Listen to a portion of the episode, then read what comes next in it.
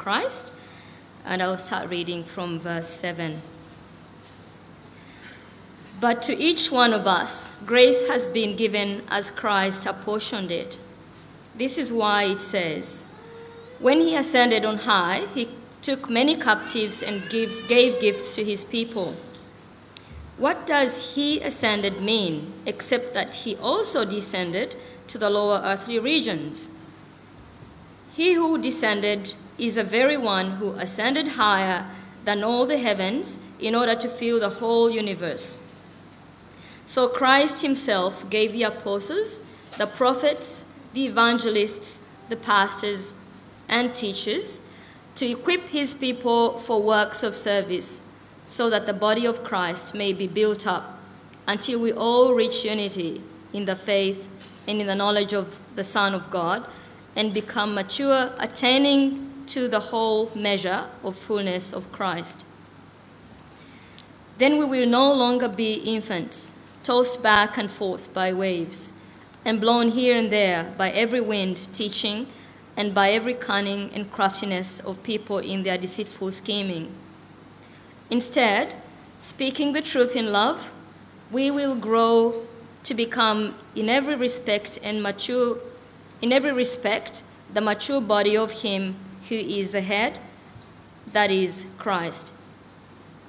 From him, the whole body, joined and held together by every supporting ligament, grows and builds itself up in love as each part does its work.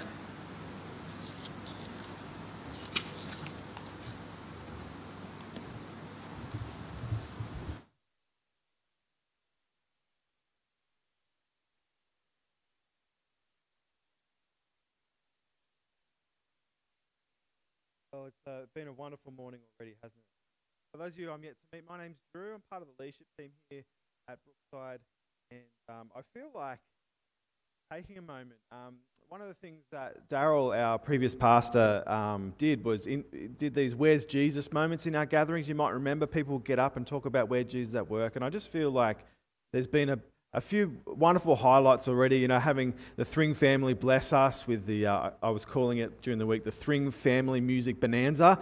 Um, it's been wonderful uh, to hear the, the story of Matt and, and um, the way his family is seeking to remain in Jesus.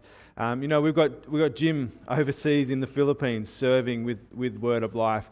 And uh, you, you also might notice um, a couple of our regular music team missing um, from this morning. Uh, John, Paul, and Murray B are actually down at Islington Baptist this morning, um, and uh, they're, they're basically looking to establish a bit of a connection with Islington Baptist in serving in their, in their music team every so often to bless them as a church as well. So there's just, it just feels like there's a bunch of stuff that's happening at the moment which is worth taking a moment to celebrate, um, to recognize God's goodness to us and His provision in our lives. And there's good stuff coming as well. So it's, um, it's wonderful to be able to, um, I guess, publicly recognize those things and to celebrate them together. Uh, this morning, we are continuing in this series called The Fruitful Church, and we're continuing this focus on fruitfulness. Uh, and today, we're going to be focusing on the fruitful churches, um, those doing what they're supposed to be doing, those the, the fruitful church are those who are releasing the gifts and abilities, time and resources of the whole church to the mission of God. Uh, this is the aspect of, of fruitfulness that I want us to be thinking through together today. Uh, the passage that Betty read for us from Ephesians 4, it looks at the gifts given to the church by Jesus. Uh, it's different from uh, the passages, say, in Romans 12 or 1 Corinthians 12 or in uh, 1 Peter 4 as well, which also talk about spiritual gifts. Um, and in particular, I want us to focus on in Ephesians 4 the implications of why they are given and their implications for the whole church, more so than a deep dive into what's a prophet and what's the difference between pastors and teachers and all that sort of stuff. Uh, we, we can save that conversation for another time. So, if you've got your Bibles there, I encourage you to open up to Ephesians chapter 4. And let's look again at these verses. And I want to highlight the all in nature of the church. So, if you have a look with me at verse 7. But to each one of us, grace has been given as Christ apportioned it. To each one of us.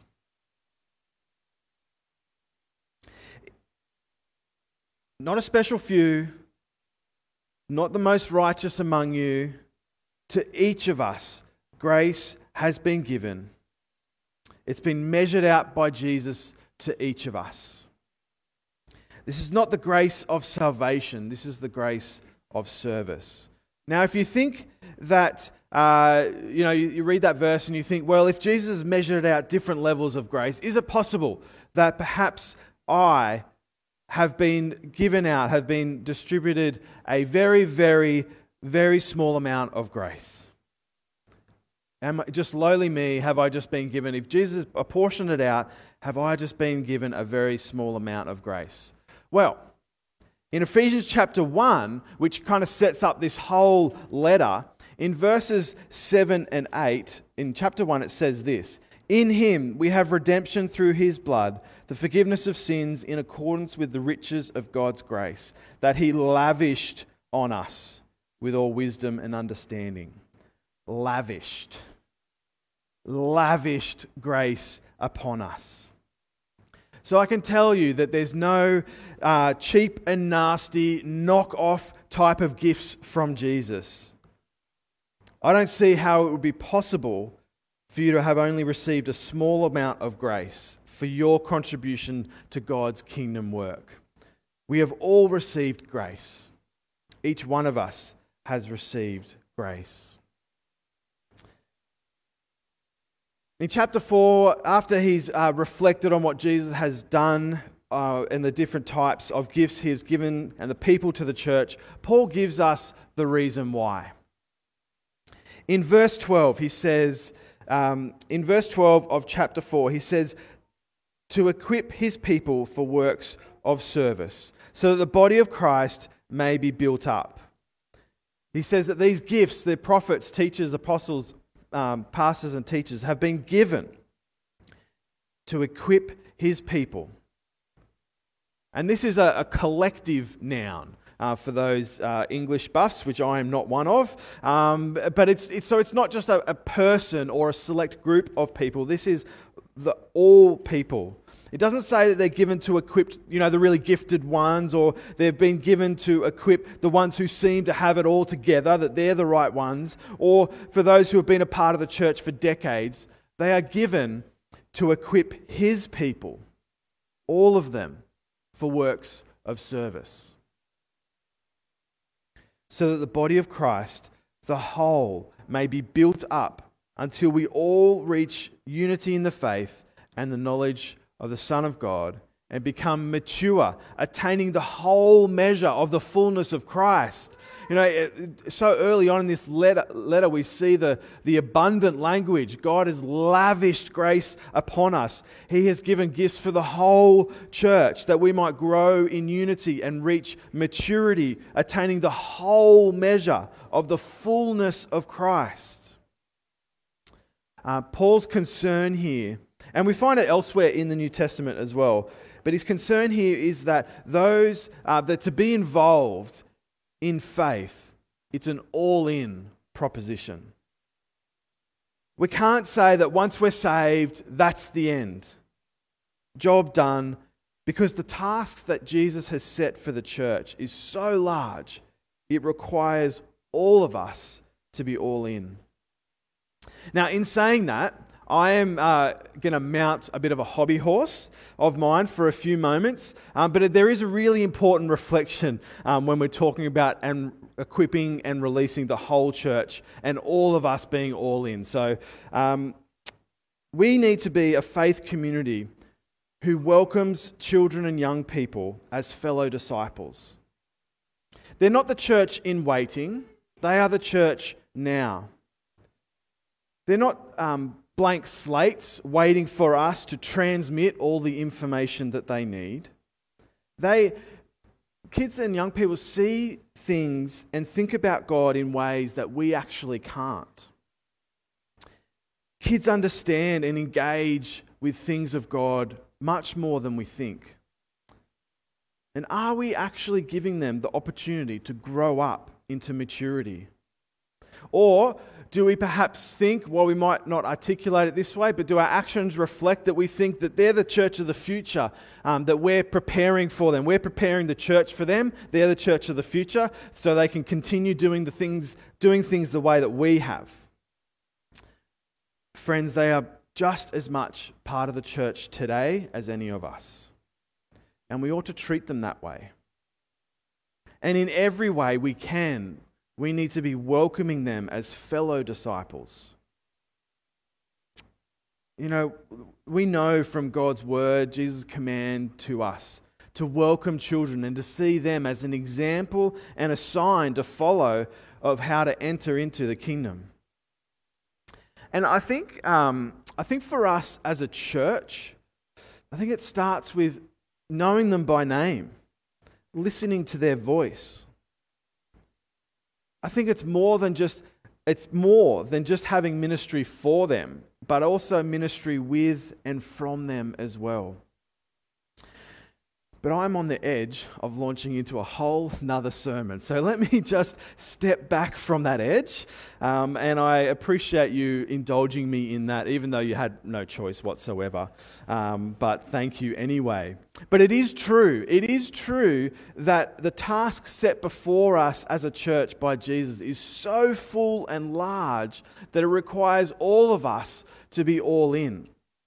I've used this example before but think about when you have watched a movie and the credits roll at the end, and they go actually quite fast because they just flick through that whole list of names of people. But do you know what? It's, it can be thousands of people it takes to make 90 minutes of entertainment that's on our big screens one week and relegated to a streaming service the next. If it takes thousands of people to create 90 minutes of entertainment for a fleeting moment, how much more so with the things of God? To see God's kingdom here in our world, in our streets, as it is in heaven. To see justice and peace. To see wholeness and beauty. To see the end of poverty and the reconciliation of people with the natural world and with God and with each other. God's kingdom work is to see every person in every language, in every culture, hear the good news that God loves them. How many people do you think it's going to take to do all that? Now, thankfully, God is on our side um, and we actively participate with Him. But this is the purpose that we're being invited into by Jesus. And we get a bit of an idea of this work of the church from what Paul says about the church in Ephesians. Um, in chapter 2, he talks about the good works that God has prepared for us in advance to do. Uh, he talks about us being built, built up into a dwelling place for God's Spirit to be at work. Um, but in chapter 3, he says what I think is the most remarkable, crazy thing about the church. If you've got your Bibles there, flick back to Ephesians chapter 3, verse 10, which says, God's intent was that now, through the church, the manifold wisdom of God should be made known to the rulers and authorities in the heavenly realms. Did you hear that? We, the church, are meant to be a cosmic declaration of the multifaceted wisdom of God in saving people like you and me and changing our lives. A cosmic declaration. A cosmic declaration of God's wisdom.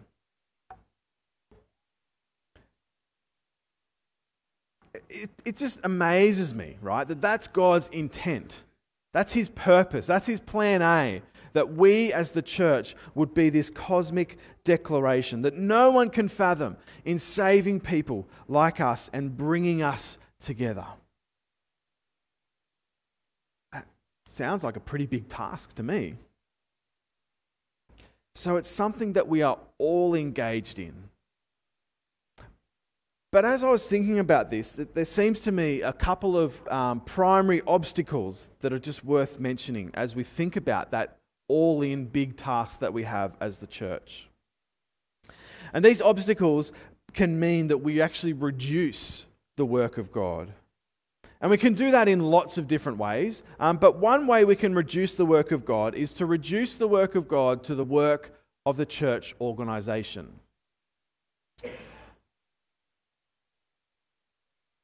We can reduce the work of God by just reducing it to the work of the church organization. That in our ministries and in our gatherings is the complete work of God, and that's all there is to it. And when you think about it, if that's all there is to it, well, all we need then is a few leaders and volunteers to lead a connect group, teach a scripture class, uh, run a kids program, and the work of God is done. As long as the roster's full, tick, done, we're off the, we're off the hook. Or perhaps we can reduce the work of God to something that just happens with my salvation. So that once I'm saved, once I've said yes to Jesus, well, the work of God is done. Tick, full stop. Now, as good as those things are, we, we can't reduce the work of God to only that. As if that's the ultimate goal of God's unfolding plans and purposes. Friends, He has always been about the restoration and the renewal of all things. And we have to keep that, that picture in our minds. God wants to restore the world, and He's invited us to participate. And then He's given us all the gifts that we need to accomplish that. How good. Another way that we can reduce the work of God and be an obstacle to us being all in is the subtle influence of consumerism. I wonder if you've ever really thought about the influence of consumerism and how it impacts the church. I mean, it impacts everything else in our society and our lives, so it would seem logical that it impacts in some way on a faith community. Now, the most obvious one, um, and this is different in different areas, but the most obvious one that might come to mind, and you might have heard this idea of church shopping. You know, it might be when you move to a, a new area or you decide to look elsewhere for a community of faith for, for whatever reason, and you've been looking around and you have your list, right? You've got your list. Now, we don't say it like this, but we might look around and we might ask, well, how can, how can this church or that church meet my needs and provide me with the religious goods and services that make me feel good? Now, there's nothing inherently wrong with, with seeking out a faith community and making a, a discerned, wise, informed decision about where you want to invest um, in, in, a, in a community of faith. But I, I think you can see the risk and the link there and the influence of consumerism. So the issue is that it just can't stop there. It can't be the only factor. So we can kind of see that link, right? Church shopping, consumerism, we can see the, can see the, the link there. But what about those who are committed to a faith community? You know, for some of you here, that's, that's been decades of life and faith amongst this body of believers. We're not going church shopping, but I'm pretty sure I'm a consumer. Like, I've been raised in a Western consumeristic society. I'm pretty sure, like, I know I lack some self awareness sometimes, but I'm pretty sure I'm influenced by consumerism. So, how does consumerism influence the committed? How does consumerism shape the way we think about being a fruitful church?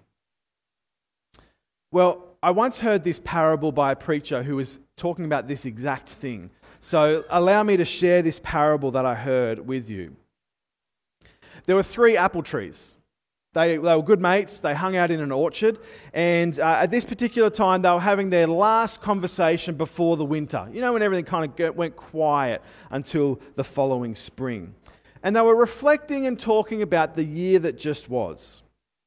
And the first tree spoke about that the year in terms of what it had received. It talked about the amount of sunshine that it had taken in, about the amount of amount and the quality of water that it had sucked up through its roots. It spoke about the number of bees who had chosen to pollinate its blossoms and the quality, the high quality of the pruning that had allowed it to become a fruitful tree. The second tree spoke about the year in slightly different language. This tree didn't focus on what it had received, but it focused on what it had produced. So it spoke about the amount of carbon dioxide it had absorbed and the number of A grade, Coles quality apples that it had produced, uh, the percentage of apples that had fallen to the ground uh, because they had become too ripe too soon. It talked about its leaf to apple ratio, the amount of apple cider, apple sauce, apple crumble, and other apple products that it had managed to produce. The, new, the, the amount of new growth that it had achieved, and, and those sorts of things. The third tree spoke about its year in a different way again. Instead of speaking about what it had received or what it had produced, it began to speak about those who had benefited. It spoke about the number of people who had actually eaten the apples, how many birds had nested in its branches, how many kids had climbed. It spoke about the young lovers who enjoyed the shade and a picnic and then who unfortunately carved their initials in the trunk to mark their time there. These are the three trees. And when you think about fruitful churches and consumerism, the first of those examples, when we talk about what we get out of something, is perhaps the least helpful way consumerism interacts with us, wouldn't you say? Again, there's some value in seeking a church to fulfill some of our needs and those needs of our family. But if that's all we judge a church on, if our only criteria is what I get out of it, well, it's probably not overly helpful. We can also fall into a uh, second tree option, I guess, where we talk about the things that we produce the number of programs, the number of people in those programs, the great ministries that we have or that we want to have, and all the stuff that is happening and all the stuff that we want to happen. And we can also end up still, in a way, focusing on ourselves and the things that we're getting. I think in reality, a church that is truly doing what it's supposed to be doing focusing on the things that God has called us to, will probably focus on the benefit of what we do in the lives of those around us, both amongst this community of faith and in our wider circles of influence. I think, I think the way that we think about successful churches needs to, to shift to be more about the impact and the benefit that, that they are having in the lives of those around them and more broadly. You know, we are, we're a successful church if not because we're a successful church not because we focus on our um, programs and our events um, that we, the programs and events that we have or the ones that we don't have or we might have um, the people that we're, are involved or not involved we're marked as fruitful if there are people around us who benefit. Ultimately, the plan of Jesus is not to have is not for churches to have wonderful programs and events. It's for churches to partner with him in changing the world. It's not enough for us to think about what happens here as the ultimate goal. This is not the end game. Our purpose is not to hold a gathering each Sunday and get more people to sit in these lovely chairs for an hour or so each week and maybe get, get them along to a connect group during the week. This is, this is training, this is practice. This is when we go over the basics again and, and when uh, we get out into the real world where, where the real mission is taking place.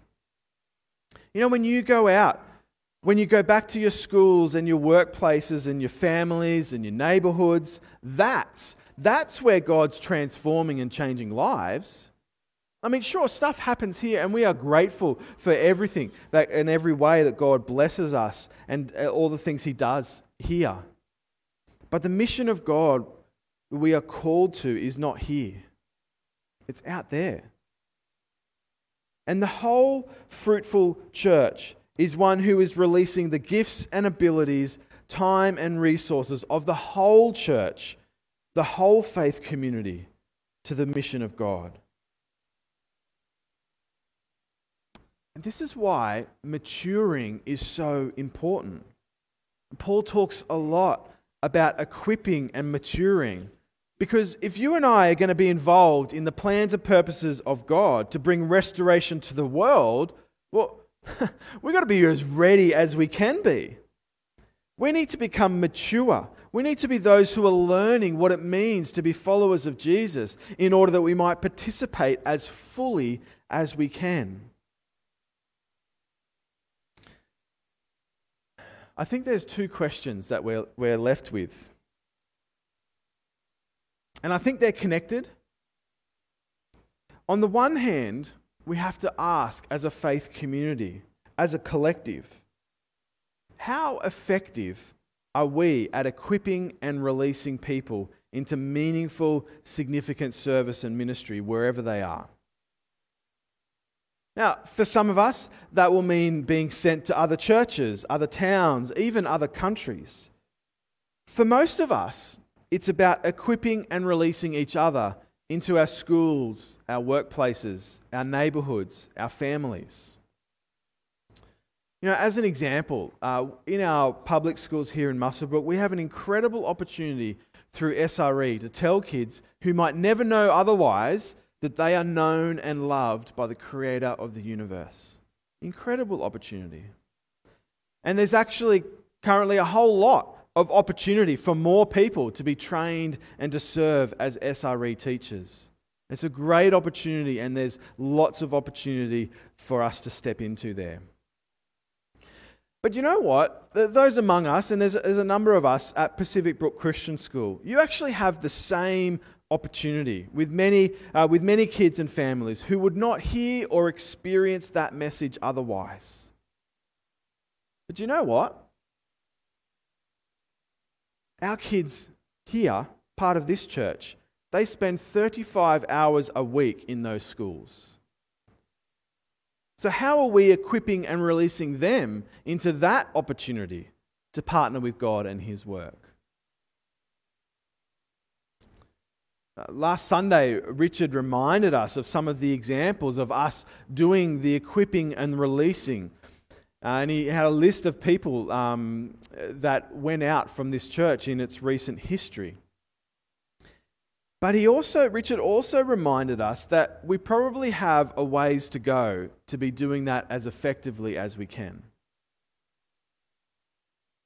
So, as a faith community, how do we, equip and release each other more effectively. Remember, this is about the whole church participating fully in the mission of God. This is each to each one of us grace has been given. These gifts that Jesus gives to the church are there to equip all of us for ministry and service. This is not just for a select few amongst us. So, how do we equip and release each other more effectively? That's the first question. The other question, and as I said, they're connected. The other question is as you leave today, are you ready for what God is going to be doing? Because God's doing stuff. He is preparing things. He has gone ahead of us. So the question is are you ready? Are your eyes open? Are your hearts responsive? So that when you see God at work, you will jump in and be ready to go. I think that's the question before us. I mean, think about, uh, think about jobs that wait for the need and respond.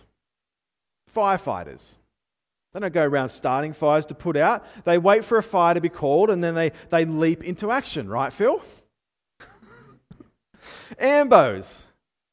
They wait for an emergency call and they drive to the scene and they do what's needed. Receptionists.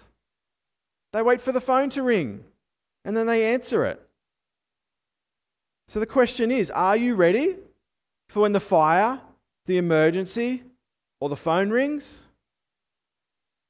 It's the Holy Spirit. Are you ready? Are we ready?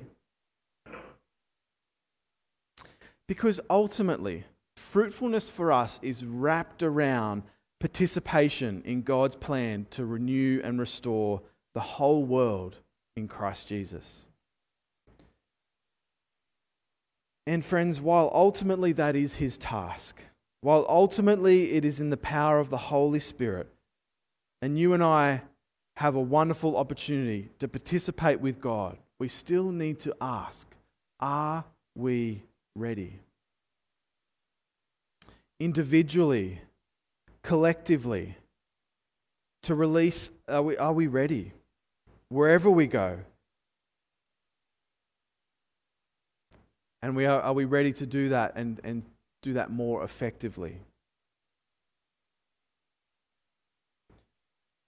I pray that we will be a faith community and individuals ready for what God has called us to. It's no secret that we are in a season of change and transition as a church. That doesn't mean we just sit around and wait. Are we ready? How can we get ready? to equip and release each other more effectively. So that when you head out to this week, when you head out into the world this week, whether when you go to school or work or wherever it is, that you will see the opportunities and step into them. That you will see God do something remarkable, changing someone's life perhaps even your own, as part of His grand plan to restore everything in Jesus. Friends, that's, uh, the, that's what the Bible tells us is God's plan and purpose for each of us and all of us. If changing the world is what God's on about and He's inviting us, it's going to take all of us. Are we ready? How do we equip and release each other more effectively? We're already doing it, but how do we do it more effectively? And how do we do that with all of us? No matter our age, our stage, or our background. I'm going to um, just lead us in a time of prayer. And it'll be um, similar to, I guess, what Matt led us in earlier, a bit of a, um, there'll be time to reflect and respond um, privately, individually as well. Um, because while ultimately we have responsibility and opportunity with each other, we also need to consider for ourselves are we ready and what can we be getting ready for? So I'm just going to ask you to uh, close your eyes and bow your heads, and, and we're just going to take a few moments um, to focus our hearts and our minds towards God.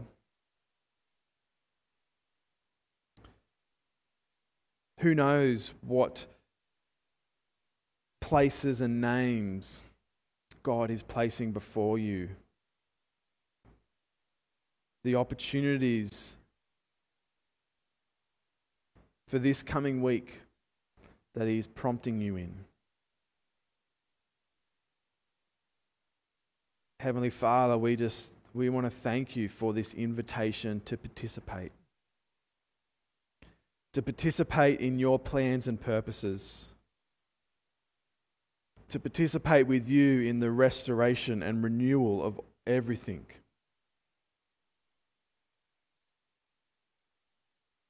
Lord, while that seems mammoth and extraordinary, we want to thank you for the gift of your Holy Spirit who enables us and equips us for that work.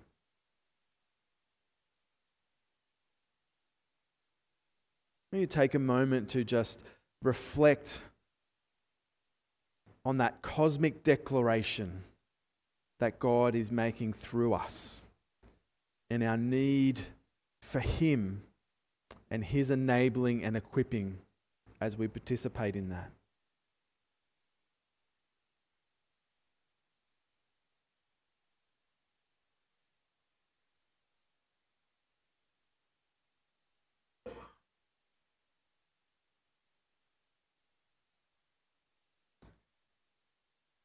Almighty God, we pray that you would open our eyes and our ears, that you would uh, soften our hearts to see where you are at this, where you are at work this week, and that we would respond. I pray that as individuals and as a whole faith community, we would be ready.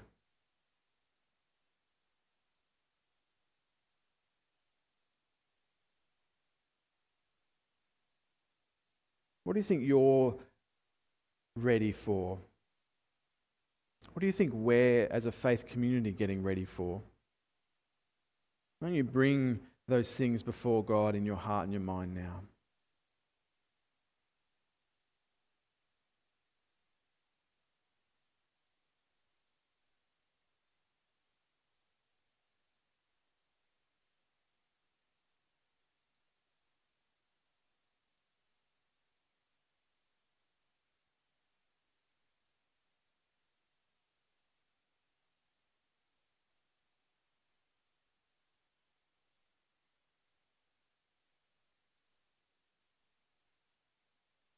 Lord God, we are thankful that you have lavished grace upon each of us, equipping us for the good works that you have prepared for us this week.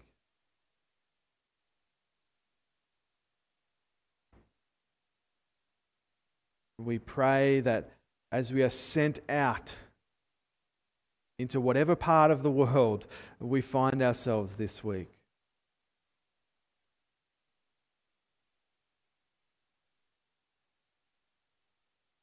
that as we gather again next week, we will have stories and experiences of partnering with you in your world changing work.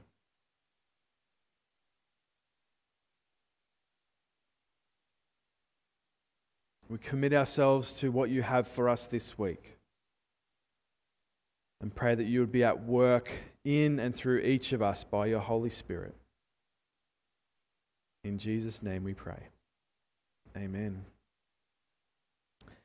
Next week, we uh, wrap up this little Fruitfulness Church series,